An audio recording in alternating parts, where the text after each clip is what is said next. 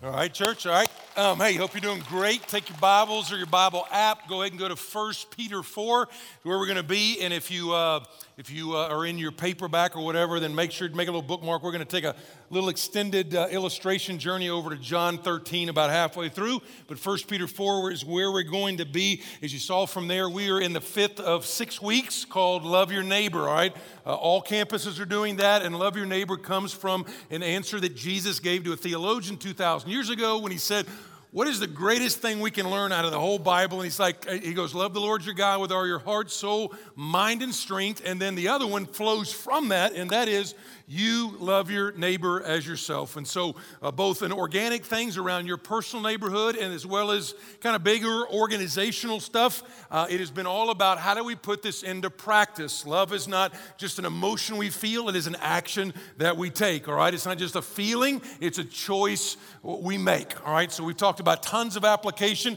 We're going to finish it up next week. I got kind of a special, uh, special surprise a little bit next week for you but here's what i want you to know is all these different things from i know this week they're putting in they're visiting a bunch of our first responders with all these gift bags that the kids have put together and you've helped uh, obviously fund those will be distributed. Uh, but the one thing that was kind of one of the larger ones was called bless a child all right? And we've kind of talked about it for a couple weeks. Last week we talked about generosity. And these are uh, 1000 uh, elementary school kids in macon and henderson and uh, macon Henderson and Buncombe, uh, Buncombe County, uh, kids that are uh, high needs, that a lot of things we can come alongside and demonstrate the gospel, right? The gospel is what Jesus did. The demonstration of that is showing the fact that as God served us, we serve other people. God loved us, we love other people. But one of the things we challenged last week is listen, God has put an opportunity in front of us. It'll cost about $150,000. And that actually is a lot more material than that because Walmart has come alongside and helped a bunch making those dollars stretch. But let me just say, not surprisingly, but uh, give yourself a hand. You guys, you guys surpassed the 150,000 in less than one week. So great job on that. All right, so here's what will happen is next Sunday afternoon, and you can, you can, uh, you can go online or you can text, I think it's love to 28282 and you get the information about next week. Next week, uh, next Sunday afternoon, those things to those thousand families will be then distributed in all three counties where we have campuses in. All right, so again, if you're junior varsity, you're going to skip church just to do that. If you're varsity level, which I know the 11 o'clock at Arden is, then the morning, man, you get fired up, and then that afternoon, you actually get to go and uh, be the hands and feet of Jesus. So great job on that. But you're like, why do we do that? What's the motivation? Why are we always talking about and spending money and doing stuff outside? What about our kids? Uh, anyway, here's the motivation. Here's the model. Think about it this way.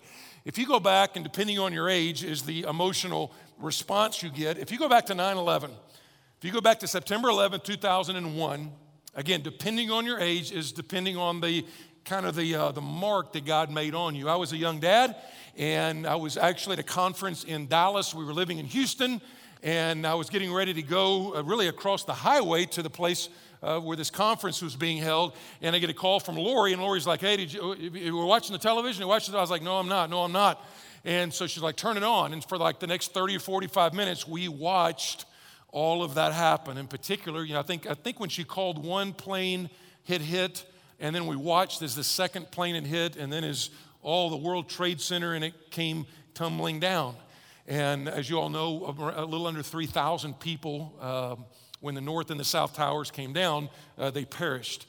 And so, really, now every time I'm on, you know, if I'm looking for something to watch, or just, you know, if it's around September the 11th, you can go on, you know, Dish or whatever it is you have, and you can see on, you know, National Geographic Channel or History Channel or whatever, all these specials and stories and aspects and unique venue or, you know, viewpoints of all the stuff that happened. You know, how did they get on the plane, and, and how did this happen, and how do we make sure it doesn't happen again? All this stuff. And in the midst of all that chaos and all that rubble, you also hear these amazing stories that come out as well. And I read one of them actually just this week. And this week, what happened was, as y'all know, when the South Tower came down, I mean, you're talking about 100 stories of rubble and debris and smoke and, and, and rebar and concrete and all that stuff. They only rescued, from my understanding, like about 20 people from out of underneath that, all right? Just because, I mean, how do you survive that when that falls on you? Uh, two guys that were actually uh, I think number 18 and 19, what they did is as it started to come down, they somehow made it into the elevator shaft. And as all that stuff came down on them, uh, they actually miraculously were not killed instantly, but they had no water. Uh, they were breathing in smoke. all that stuff. They're like, we're not, we're not going to make it. We're not going to make it. You know, we're just not going to make it out of here. Unbeknownst to them, there's actually a Christian who's way over in Connecticut. He's watching this on television uh, at the time. And certainly his emotions were, were raw, but his emotions led him to actually do something about it. So he actually, he's an accountant over in Connecticut. He goes over and tells his boss, he was working on some spreadsheets, and he goes tells his boss, he goes, I'll be back in a while, or, or I won't be back for a while. This guy was a 23 year veteran of the Marines. And what he did is he, he left his office and he, and he went and got a high and tight haircut real quick. It's like that barber, just give me a Marine haircut real quick. And as a 23 year old veteran, it's like, this, is, this isn't just got it done. Went to his storage unit, got all of his gear, all of his stuff, including his uniform. He put his uniform on because he thought once I go, once I go to ground zero, uh, they might let me in when they're keeping all the civilians out. But if I'm, even though I'm retired, if I'm dressed the part, I can get in. And sure enough, he drives 120 miles an hour. He had a brand new sports car he like just bought the week before. Drives 120 miles an hour from Connecticut all the way over to ground zero. And because of his uniform, he was able to, he was able to get in there. At that point, he actually kind of paired up. He found another Marine at the same time who was in uniform. And even though they were pulling the rest of the people out because certain other parts of the buildings were falling in and it was super dangerous, they were pulling the rescue people out. Okay, this Marine and a fellow Marine, they start searching for people. They start searching for those that were buried underneath the rubble. And they're like, We are U.S. Marines. We are U.S. Marines. If you can hear us, tap on a pipe, raise your voice, do something. And after about an hour or so, they hear this ting, ting, ting. Help us! Ting, ting, ting. Just help us that were the two those are the two guys that found themselves in that elevator shaft and after a little bit of struggle because they're buried under like 30 feet of all this stuff they located them brought them out and in 18 and 19 they survived. And i thought about what those guys did. They just took off their kind of they took off their uniform and they put on their fatigues and they went and rescued people. And the reason that we try to go out and serve people the reason we want to go out and love people the model and motivation for us to go out and try to demonstrate the gospel is the fact that in an infinitely bigger way, the God of the universe took off his royal robes, came down from heaven to earth, all right, put on his battle fatigues. He was the incarnation, and then went, even though we were buried under our rebellion, our sin, with no chance of getting ourselves out, he came on a rescue mission and rescued us. And from that, from that, we then go and demonstrate what he has done for us. And so you're like, why are we doing this? Why? This is the essence of what we are as a church. This is the essence of it. We're here to glorify God by making disciples of Jesus. And so when we look at love your neighbor, this is not secondary, this is not auxiliary, this is not ancillary. This is right at the heart of if we love Jesus and Jesus loves us from the fact that we're loved. We're loved, so we love people. So, really, the last five weeks has been all about how do we do that? How do we do that? How do we love people that are hard to love? All right, our enemies. How do we love our neighbors? How do we actually invest in our communities? How do we do that? And so we've been looking at these different ones. We'll finish up next week, but today is super, super practical. And I thought, man, in a polarized world, in a polarized world, I mean, God has like teed this thing up where the church can come alongside and glorify God in an amazing way that is so distinct from our community. He has teed it up for us to glorify God by loving each other and loving our neighbors. And so we're going to be again in 1 Peter uh, chapter 4. Before we get there, let me tell you two things. Uh, one, um, 1 Peter was written by, who do you think is written by? Peter, all right, Peter, all right. Peter was like, Peter was like our kind of guy, all right? Peter was like the guy you could always relate to. Uh, Peter gives us hope. Peter gives me hope because Peter has a big mouth.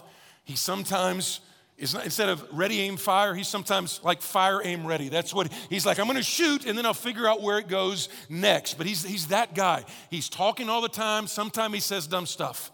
But when he does talk, you can always understand it. Most of the time, you can actually empathize with it because you're like, that's kind of me. Okay. So, unlike, let's say Paul, like Paul, for example, when he talks, sometimes don't y'all think he's like, man, that is like so, when you read Romans, you're like, that is like so up here sometimes. Peter's never like that, all right? Peter's like down here, all right? If the Apostle Paul was like, I was the Pharisee of the Pharisees and I was schooled in the school of Gamaliel, you know, that's Paul. I mean, Peter's like, well, I drive a 150 and I know the difference between a crappie and a carp. You know, that's what, that's what he would, so, so Peter's like our guy. And so Peter comes along and he talks to some new Christians who are going through some difficult times. And he starts the letter off by saying, You are exiles. You're exiles. Your citizenship is in heaven, but right now you've been put on earth, you've been saved, you've been, you're being sanctified, and you're being set apart to serve people. And he's got an amazing section here. Just there's only about four or five verses, but they're all super packed with stuff we need to know. First one just kind of gets us into it. Let me clear it up just because some of you are going to be bugged by this if we don't touch on it uh, as we go into the text. 1 Peter 4 7 says, The end of all things is at hand. Some of your translations says, say the end of all things is near.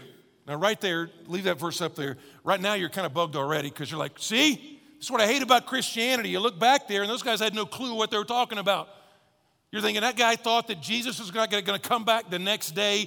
It's been 2,000 years, and obviously Jesus didn't come back, and Peter thought he was going to come back the next day. That's actually not what the text is saying. It says it actually says the it says the return of Jesus. It says the end of all things is at hand. Let me kind of explain. Near is the idea of next in line, if you will.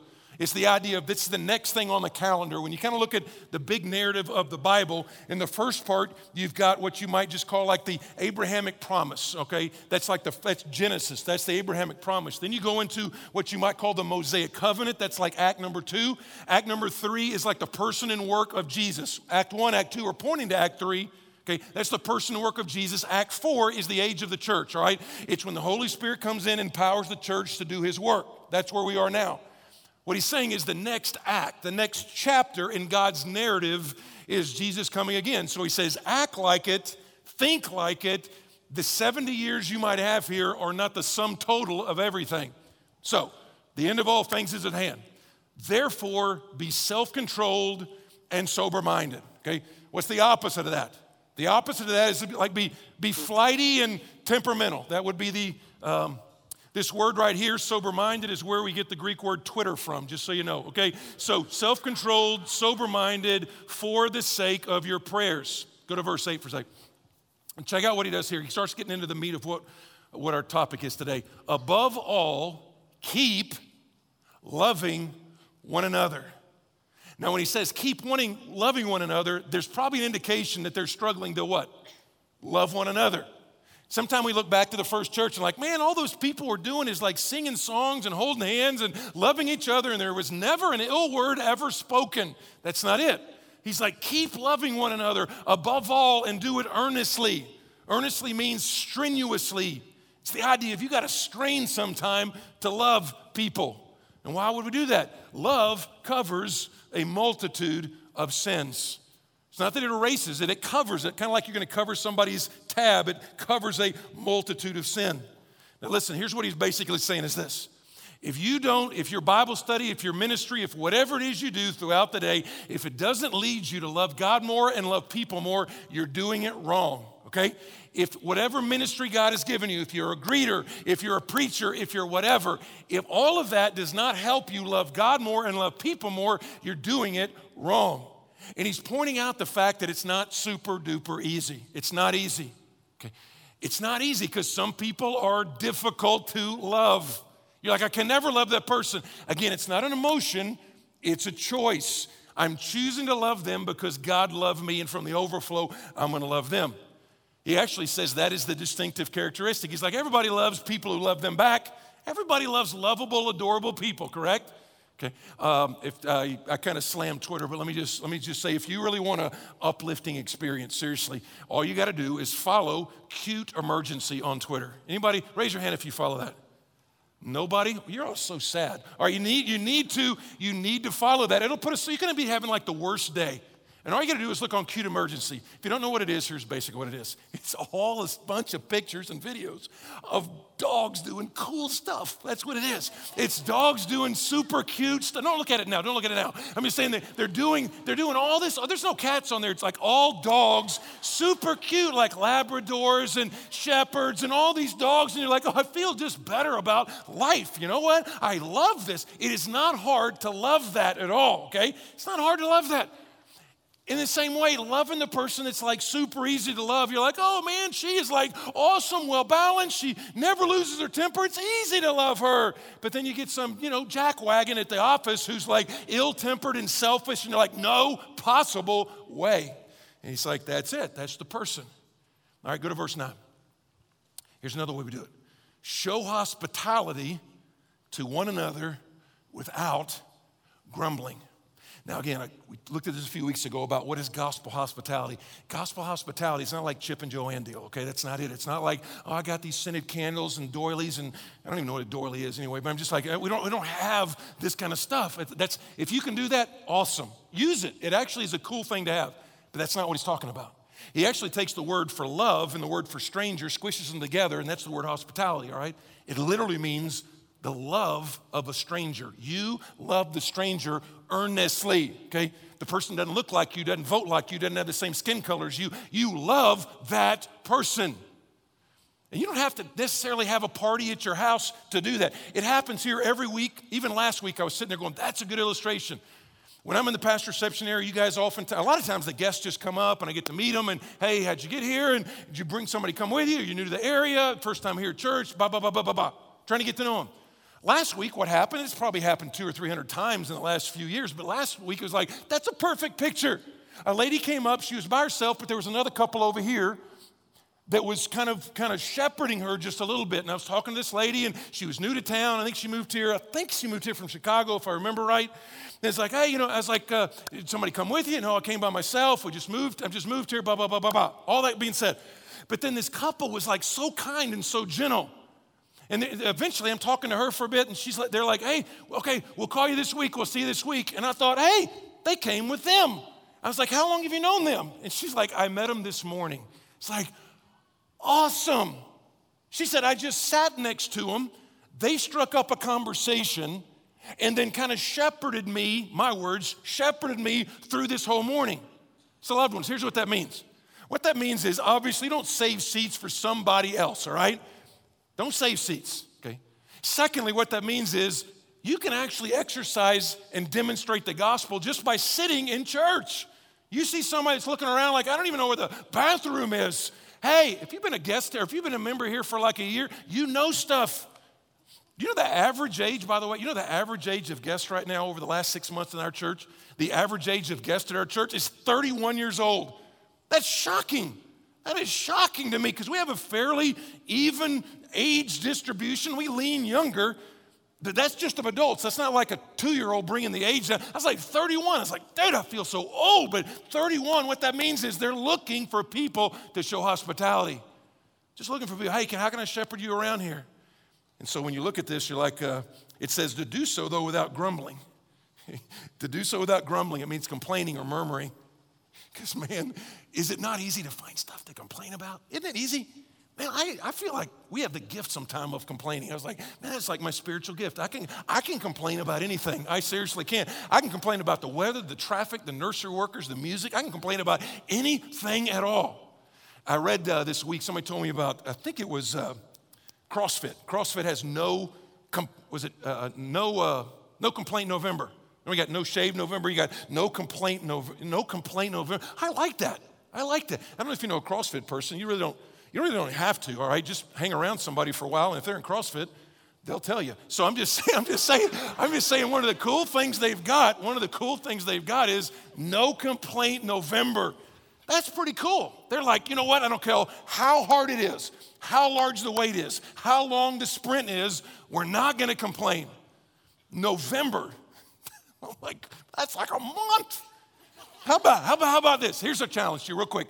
Our challenge for this group, 11 o'clock service, Arden, you know what our, our challenge is? No complaint Sunday afternoon, okay? No complaint just Sunday afternoon. So give somebody the permission when you start to kind of wow, wow, wow, wow, wow, I didn't like this, or my football team stinks, or I can't believe the Carolina, whatever. It's like, they're like, hey, no complaint, no complaint, no complaint November. I'm telling you what, man, that like bless your soul. It'll bless your soul. I was sitting there, I was sitting there thinking about this, like, man, I just tell you what, I, I wish this, I wish it would be somebody besides Christ. I was like already complaining about no complaint November. So, like, all right, I need some motivation. I don't really want to, I don't I like complaining. I like complaining about stuff because I need some motivation to not complain.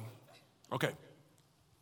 I'm gonna give you some motivation. If you have, if you have uh, you can do on your app or whatever. I'm going to take about five minutes and I'm going to jump over to an illustration in John 13. All right, so John 13, I'm just going to give you a couple verses, but I got to give you this one verse that I've never noticed before. But John 13, here's basically the scene, the scenario. The scene in John 13, just so you kind of know the backdrop, this is the night before Jesus is going to on a cross. So the day after this, all right, he's taking his disciples up to basically kind of transition from what they call the Passover supper, which is looking back on God passing over the people who'd put the blood of the lamb on their doorpost, and he's transitioning it to what you and I know as communion or the Lord's Supper. And it's picturing obviously Jesus is the fulfillment, he is the Passover lamb. It was his blood that you accept by faith in order for God to pass over your judgment and put it on Jesus. All right, so he's transitioning that. He's going to die the next day. We know that 2,000 years later. Again, keep in mind, the disciples did not know that right then. So soon he was going to perform the biggest act of service ever. And we know from Luke's account, Luke's account shows us what they were actually doing. You know, when I say Luke's account, some of that throw, let me put it this way. Uh, I said last week or the week before, when you look at Matthew, Mark, and Luke, there's a lot of overlap in those. Those are called the synoptic gospels. A lot of different, a lot of the same uh, experiences, a lot of the same teaching, a lot of the same uh, different miracles, that stuff. Matthew, Mark, and Luke have a bunch of the same ones. They look at it from a different perspective. In this case, you see something in John that is also talked about in Luke as well. But think about it this way. So, for example, just to give you a quick little Bible lesson, um, when you look at the different ways that they look at a particular uh, experience or miracle or episode, and yet God sovereignly writes over it all. Think about the way that, let's say, let's say, uh, like, like I went to sleep at halftime of the Baylor OU game last night, okay? I went to sleep at halftime. Anyway, if you don't know, they came back and won, Boomer Sooner, all that good stuff. So I get up this morning and I'm having coffee and I'm just kind of trying to get awake. And, and when I could look at the sport, I could look at the highlights on SportsCenter, and they would show me the same game with a bunch of different vantage points and a bunch of different commentary. Or I could go over to like Fox Sports, or I could go over to somewhere else, and they would show me the same game with different commentary and different angles and different pictures. That's kind of in a loose way underneath the fact that God wrote it. That's what he means. But in Luke's gospel, here's what you, here's what you know happens. In Luke's gospel, the disciples, not knowing he's going to die the next day, they're arguing they're arguing about who's the greatest. I mean, the irony. They're arguing about, hey, I'm the greatest, you're the greatest, you're gonna be like, you're gonna be like the senior VP of marketing, you're gonna be like awesome. They're arguing over all of that. And so, with that backdrop, here's what uh, verse 2 says During supper, when the devil had already put it into the heart of Judas Iscariot, Simon's son, to betray him. Okay, so Again, this is another way. Can you imagine being Jesus? You're at a table, you're about to do something amazing, not just the next day, but in the next minute. And you got a guy sitting at your table that you know has already sold you out for 30 pieces of silver. And if you grew up in church, sometime you look at this story as a kid and you're like, man, that Judas is like the enemy. Judas, Jesus and Judas really hated each other like that. Okay? And you would be actually, that's the way kid looks at it, you would actually be mistaken because you're going to see actually, Jesus actually serves Judas here in a few minutes, knowing full well what he had already done, and he's actually going to serve, he's going to serve Judas.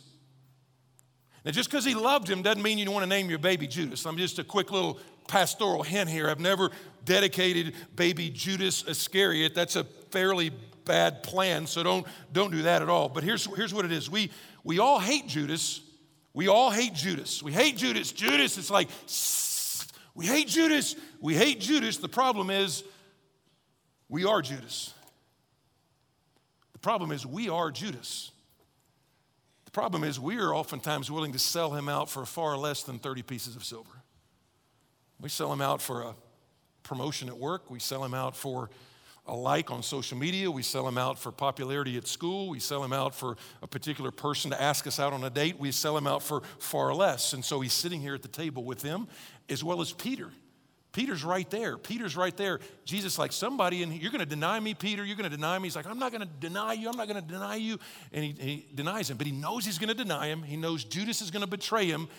And here's what the next verse says. This thing killed me all week long. It was awesome. It was like it hurt, but it hurt really, really, really good. Here's what, here's what, never noticed this. I've preached John 13 probably 10 times in ministry. I've never noticed this verse. Jesus, knowing that the Father had given all things into his hands. Just stop there for a second. That's amazing. I don't even know all that that means, but it means way more than just the fact that he can still a storm. It means way more than he can tell a dead person you're not dead anymore. This is talking about all things. It kind of goes back to Colossians. All things are for him and by him and then to him. It means sovereignty. It means everything, every star, every planet has been given into his hands. And that he had come back from God and was going back to God. Let's, don't go to that next verse yet. Now, that's saying that this is a picture right there in verse 3. It's like all sovereignty has been given to him, all power. This is unquestionably, they're saying he is the boss. And if you hadn't seen this before, again, don't put it on the screen yet and don't look at it quite yet. But the next verse starts off this. It comes from verse 3, goes to verse 4. Verse 4 starts off after verse 3 says, He is before all things. And then verse 4 says, And he rose from supper.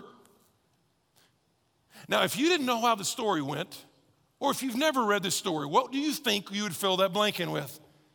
Verse 3 says, This guy, he has everything at his fingertips, and then he rose from supper. If you've never read it, he rose from the table to do what? There's some flex. That's what I thought, man. He would rise from the table and he would flex, all right? I'm the boss. He would look over to Judas and it's like, What in the name of me are you about to do? I mean, he's gonna look at him and say that. You would think he would look at him and go, Hey, you guys are arguing about this stuff, and I'm going to go to the tree tomorrow for you. So the question really is then, what do you do when you're in charge? What do you do if you're the CEO? What do you do if you are the parent? How do you act when you are the principal over a school? What do you do when you're the senior pastor leading a church? What do you do when you're the head coach of a football team.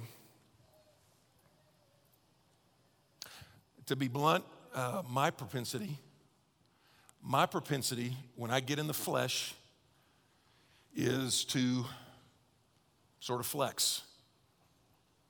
My propensity when I really get in the flesh, if I feel like you got sloppy, or if I feel like you blew off something that I thought was important and I thought I made super clear, I'm not this is weird to say, but when I feel that you have uh, missed something that was avoidable, I, that's what I do. I mean, if I, it's like, all right, if I'm supposed to be the boss, I'm bossing now.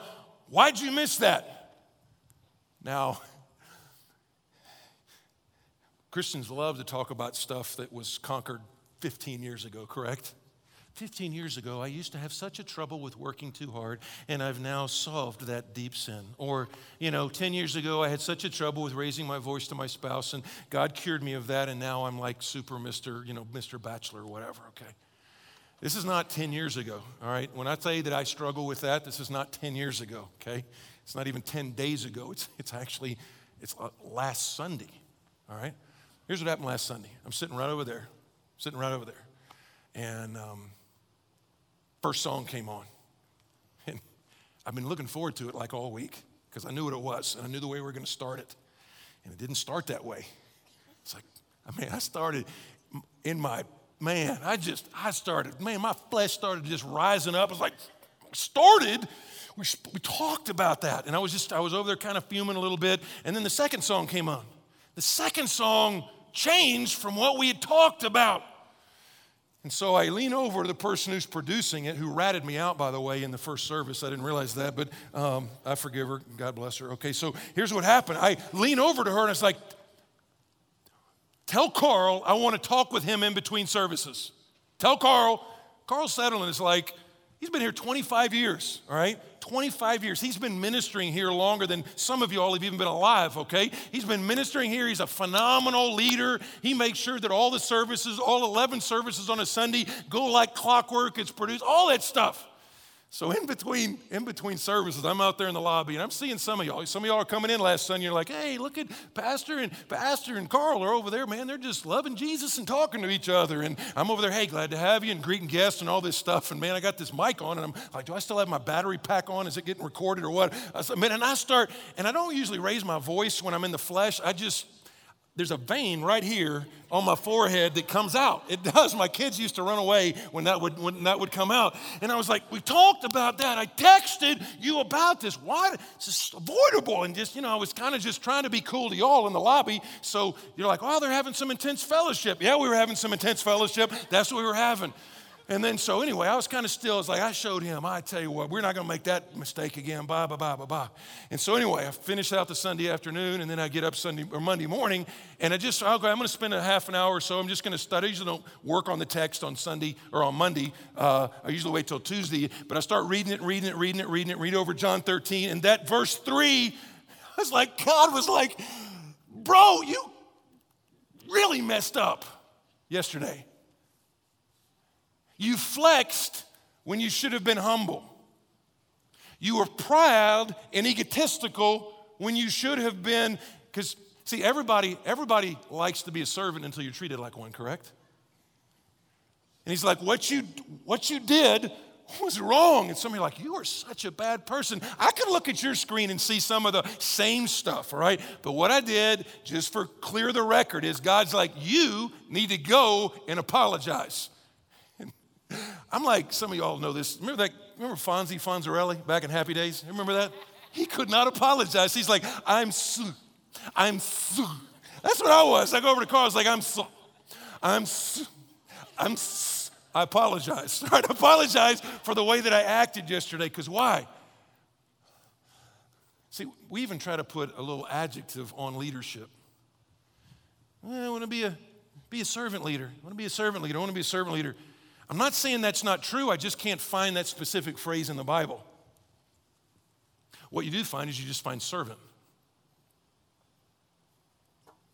And then you lead out of that. So here's, here's you all can be convicted along with me. So here's, here's what he did. All things have been given into his hand. He rose from supper. He laid aside his outer garments, and taking a towel, he tied it around his waist. And then he poured water into a basin and began to wash the disciples' feet and to wipe them with the towel that was wrapped around him. Now, real quick, culture, like what is up with that? Just culturally speaking, if you didn't know kind of the culture back then, here's what would happen is, man, they didn't have like Chuck Taylors back then or Air Jordans they'd walk around. They had like sandals, all right? And their streets were dirt and the animals were in the streets. And I man, it wasn't like Biltmore Park over there where everybody's following their animal with a little bag and they scoop their poop. And it, it's not everywhere. That's not it, all right? They would, they would have like donkeys in the street, and then donkeys do what donkeys do, and nobody is picking that up. And so people would walk in all that filth and all that muck and all that mire. And so when you would go in to have dinner or supper with somebody, the lowest guy on the hierarchy, he is the one responsible for, at minimum, putting some water out there. Or actually, he was supposed to do it and then wash the feet. It was super important because the tables weren't like you sit up at a table. You, the tables were like a foot high. You'd lean out and your feet would be pretty close to somebody else's face. And so you're sitting there going, you know, Peter is sitting there with his feet in John's face. And John's like, bro, bro, I'm trying to eat a little hummus over here. Can't you wash your feet? Now, you know it's a nasty job. You know it's a nasty job. Because did you notice when Jesus gets up and he takes the basin of water and he gets the towel, did you notice that nobody offered to help? Did you ever notice that? Because if you're boss, if you're a boss, a lot of times people will try to help you when you try to do something that's pretty low. and You try to move a chair or do whatever. Oh, no, no, no, let me get that plate for you. None of these guys, Jesus gets up and gets a basin of water. They know what he's doing, puts a towel around. He's like, nope, not me.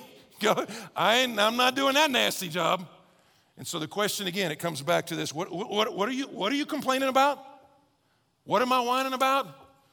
Nursery workers didn't quite get the diaper changed in time. What are we complaining about? So here's what he says to us I've given you an example that you should do just as I've done to you.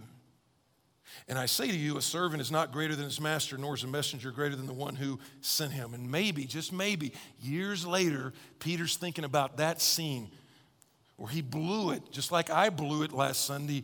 Maybe he's thinking about that scene when he's writing these Christians to say, listen, man, God put you here for a short amount of time and saved you so that you can make an impact on other people by serving them. Last two verses. Back to 1 Peter, he says this As each one has received a gift, now this right here, I'm going to come back to that. Gift is, uh, gift is the word charisma, where we get our word charismatic from, but gift means spiritual gift. You're like, and based on, based on your upbringing, uh, you either got that talked about all the time or not at all. One of the cool things about our church is we got people from all different kinds of backgrounds. You got no background, you got Catholic background, you got Episcopal background, Presbyterian, Baptist, whatever. And so we're going to come back to that. Just realize we're not going to we're not handling snakes right now, but the idea is so each of us has received a gift. He says use it, use it to serve. Use it to serve. Use it to serve. I love you, but let me say this. Some of you are bored in your Christian life. You come to church, you listen to me yell at you, you try to be a better person and not cuss so much and maybe treat somebody a little bit decent today. And then you come back next week. You don't realize that deep within the recesses of your heart, one of the biggest purposes that God has put in your heart, especially if you're a Christ follower, is to impact people. And if all you do is sit and listen and leave and then replay, rinse and repeat for next week, and you never actually serve people and make an impact, you're gonna be bored in your Christian life because you are missing one of the main purposes in your whole life. Why God saved you, not just to take you to heaven, but to glorify Him by the way that you serve other people. And so He gave you a gift. like, what's the gift? I don't know. Let me give you, this is not, we don't have time to unpack all of this. Let me give you about three or four quick things about spiritual gifts. Spiritual gifts, what is it? It's basically a divinely bestowed ability to help the church move forward and to take ground for the kingdom. Basically, that's what it is. It's a little different than talent.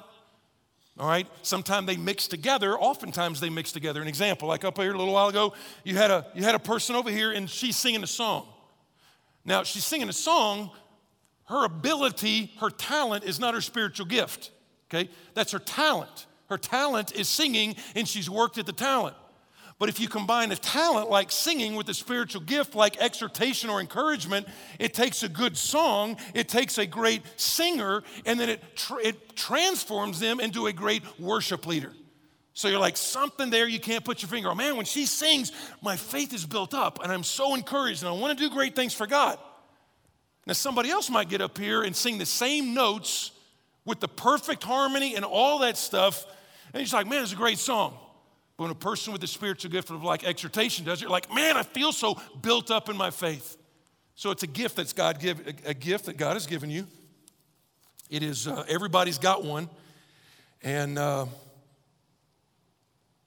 it's be used to, to, to serve people. Um, we don't really have this here at our church, but every now and then, and I, I, I preached at a couple of places this week that were just kind of flashbacks that it's so easy for people to think stuff is beneath them. It's just, you know, I don't do that kind of stuff. I don't do that kind of stuff. I don't, I don't do that kind of stuff. We don't really have that here, but just to reemphasize the fact that, I mean, we got PhDs in the parking lot, folks, all right?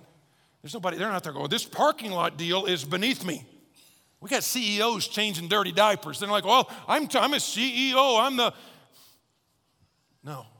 It's like you do it what? To, to serve each other. So it's a divinely bestowed ability. Like, well, what, what are the gifts? There's actually, we don't know all the gifts. There's four lists in the Bible, maybe five or six, if, depending on if you count some short ones. Somewhere between 22 and 28, which, and they're not, they're not completely the same, which means I don't think any of them are exhaustible. And there's more there that we actually know about. But everybody that's a Christ follower, you've got one, and he's asking you to use it. He's asking you to use it. Just use it.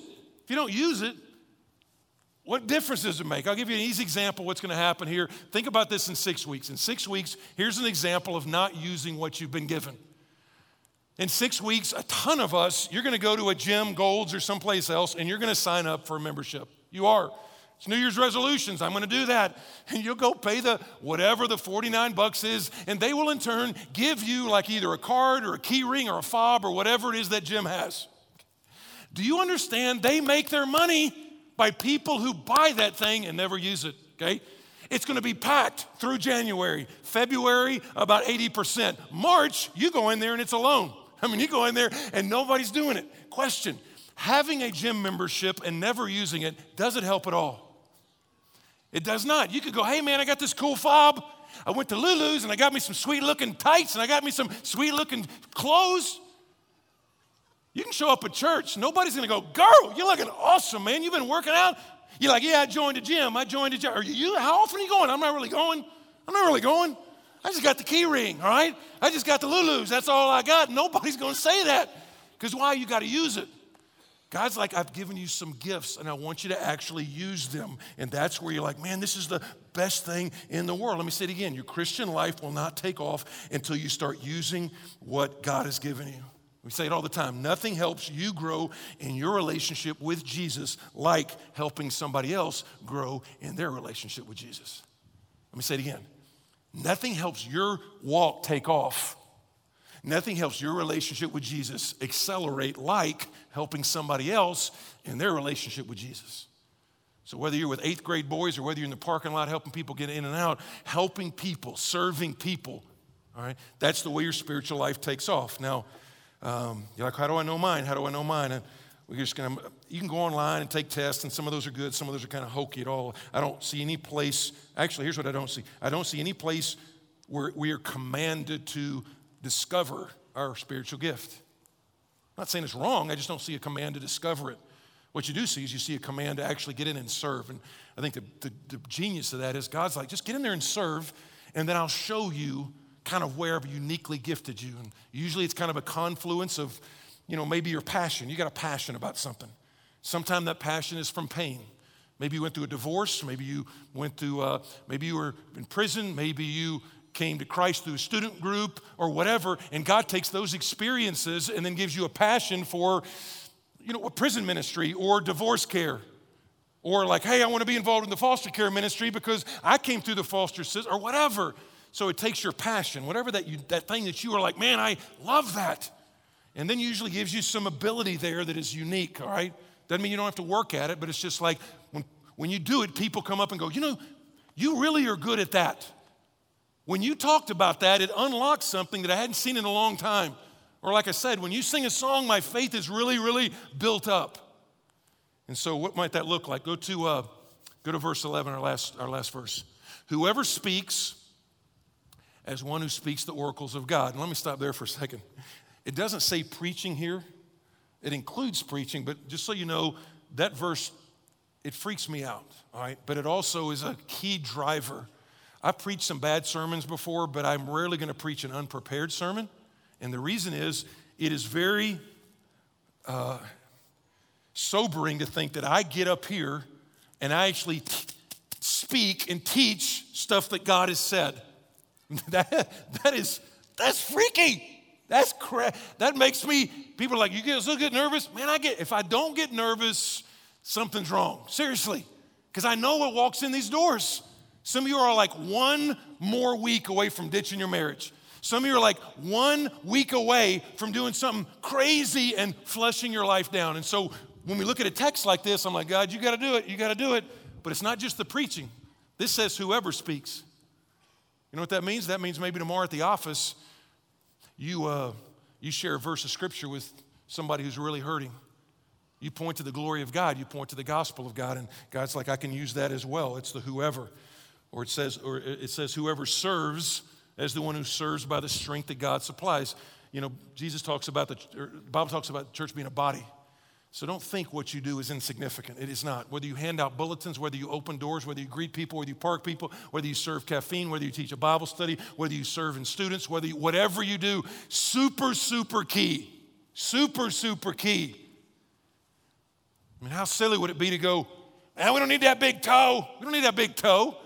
I just feel like a toe. Well, you just, that's super important, all right? If you don't have a toe, man, you're like, what, you're handicapped. You're parking closer. Why? Because you're like, I'm handicapped. Same way the church is handicapped when you don't unwrap your spiritual gift and say, God has gifted me to, to do something. And so, last, last part of the verse in order that in everything God may be glorified through Jesus Christ. Why do you do it? So God gets glorified. So people are like, man, that looks different. The glory of God is simply, the glory of God is evidence that God is at work. That's what, that's what God's glory is. It's like people can't see God. They can't see God, they can just see evidence. And so when people like you and people like me, when we actually serve people, even difficult people, you know what they're like? That, that doesn't look like, that looks like God did something in that lady's life. She's not acting like the rest of the people at the office. He's not acting like the rest of the people at school. He's not acting like the rest of the people on my team. And so let me give you about, let me give you super practical ways. Practice this today. Number one, how do you, how do you serve? You can serve, it, you can serve at home. Start at home. Um, if you're married, how about this? Do the chore, do the chore that you know your spouse hates to do. It's like, man, I'm in. I'm in. The reason I say that is because as soon as I said it in the first service, I was like, man, because I know the chore Lori hates to do. She hates to clean toilets. Who would have guessed? I mean, why would anybody hate to do that chore? So I'm like, man, all right, I'm gonna, I'm gonna clean the toilets. I'm gonna clean, hold me accountable. I'm gonna clean the toilets. It might not be good, but I'm gonna give it. A, I'm gonna give it my shot. All right, I'm gonna clean. I'm gonna pour a bunch of bleach in there. Do something. I might blow the house up, but we're gonna clean the toilets. All right. So ask yourself. All right, what does my spouse hate to do? Some of you are moms and stay-at-home parents, and you're like, man, man, I just get beat up about all you are is you just a stay-at-home mom or whatever. Listen, your greatest contribution to the kingdom of God your greatest contribution to the kingdom of God may not be something you do out there, but someone you raise in your home. It may not be something you do out there. It could be somebody you raise. You understand that? You could be raising like the next Billy Graham. You could be raising like the next Apostle Paul. Right? You could be raising that next person and like, you know what? Is that important? It's key. Your home. How about this? Your neighborhood. Throw a party. Throw a party. Like, I love this church. Just throw, throw a God honoring party, all right? Or go to your holiday parties and honor God at those parties. Uh, take, take two weeks ago, okay? Um, work. Here's the deal. Here's work. It's going to be hard. Think of the person at work that you can't stand. All right? Got him? Think of the person that nobody else can probably stand him either. If that's you, that's a different sermon. But I'm saying, think of the person, think of the person in the office who you can't stand. And when you think of that person, remember, you were part of the can't standable as well when God looked at you. When God looked at you, you were part of the can't, I can't stand that sin and said, but yet while we were still sinners, Christ died for us. And so when you look at that, just go, how can I help? How can I help? You may help you, uh, you don't need to empower somebody to get fired quicker, saying serve that person. And then lastly, at the, uh, at church, all right? So sign up, you know, sign up for Survey 28. You can just text this. This is next week, next Sunday afternoon. We're going to go out in tons of teams and uh, we're going to deliver this and build relationships with people who we ordinarily would not maybe run into and, and do so, okay? So here's what I've tried to figure out how are we going to, how are we going to end this? So I wrote out a prayer. I do this every once in a while to help me. So here's a prayer we're going to say together. It's going to be like a pledge of allegiance, okay? So here's, the, here's a servant's prayer trying to hit all the points today. And, and don't write it down. Don't write it down. It'll be on social media, it'll be on, it'll be on all the church stuff. I'm probably by the end of the day today. But here it is Lord, this means boss. If we were to go on in John 13, it's like you call me teacher and Lord, but you don't really know what you're saying. So, Lord, boss, kurios, thank you for greatly serving me in the gospel of Jesus. So, again, right off the bat, if you don't know you've been served by a great God, that God actually humbled himself to the point of a cross, then today's the day. Today's the, the first thing you want to do is bow yourself in submission to Jesus. All right? He loves you, He served you, He died for you. Your response is repentance and faith in Him. And so here's what it is please forgive me for my selfishness and consumer mentality. Again, our church, I'm so proud of our church all the time, not just because of last week, but just all the time. But all of us fall into our default, my default is it's about me, it's about me, it's about me. And every morning you've got to remind yourself it's not about me, it's about God first, other people second. I'm like the bronze medal winner. Thank you for greatly serving me in the gospel. Please forgive me for my selfishness and consumer mentality. Melt my heart to serve my friends, my family, and community with gratitude and joy. Not grudging submission. I got serve this person because I got yelled at at church. Yes, no, you do it because why? Because God loves you, God serves you, and you're doing so for the glory, the evidence that God is at work, the glory of God and the good of others. In Jesus' name, amen.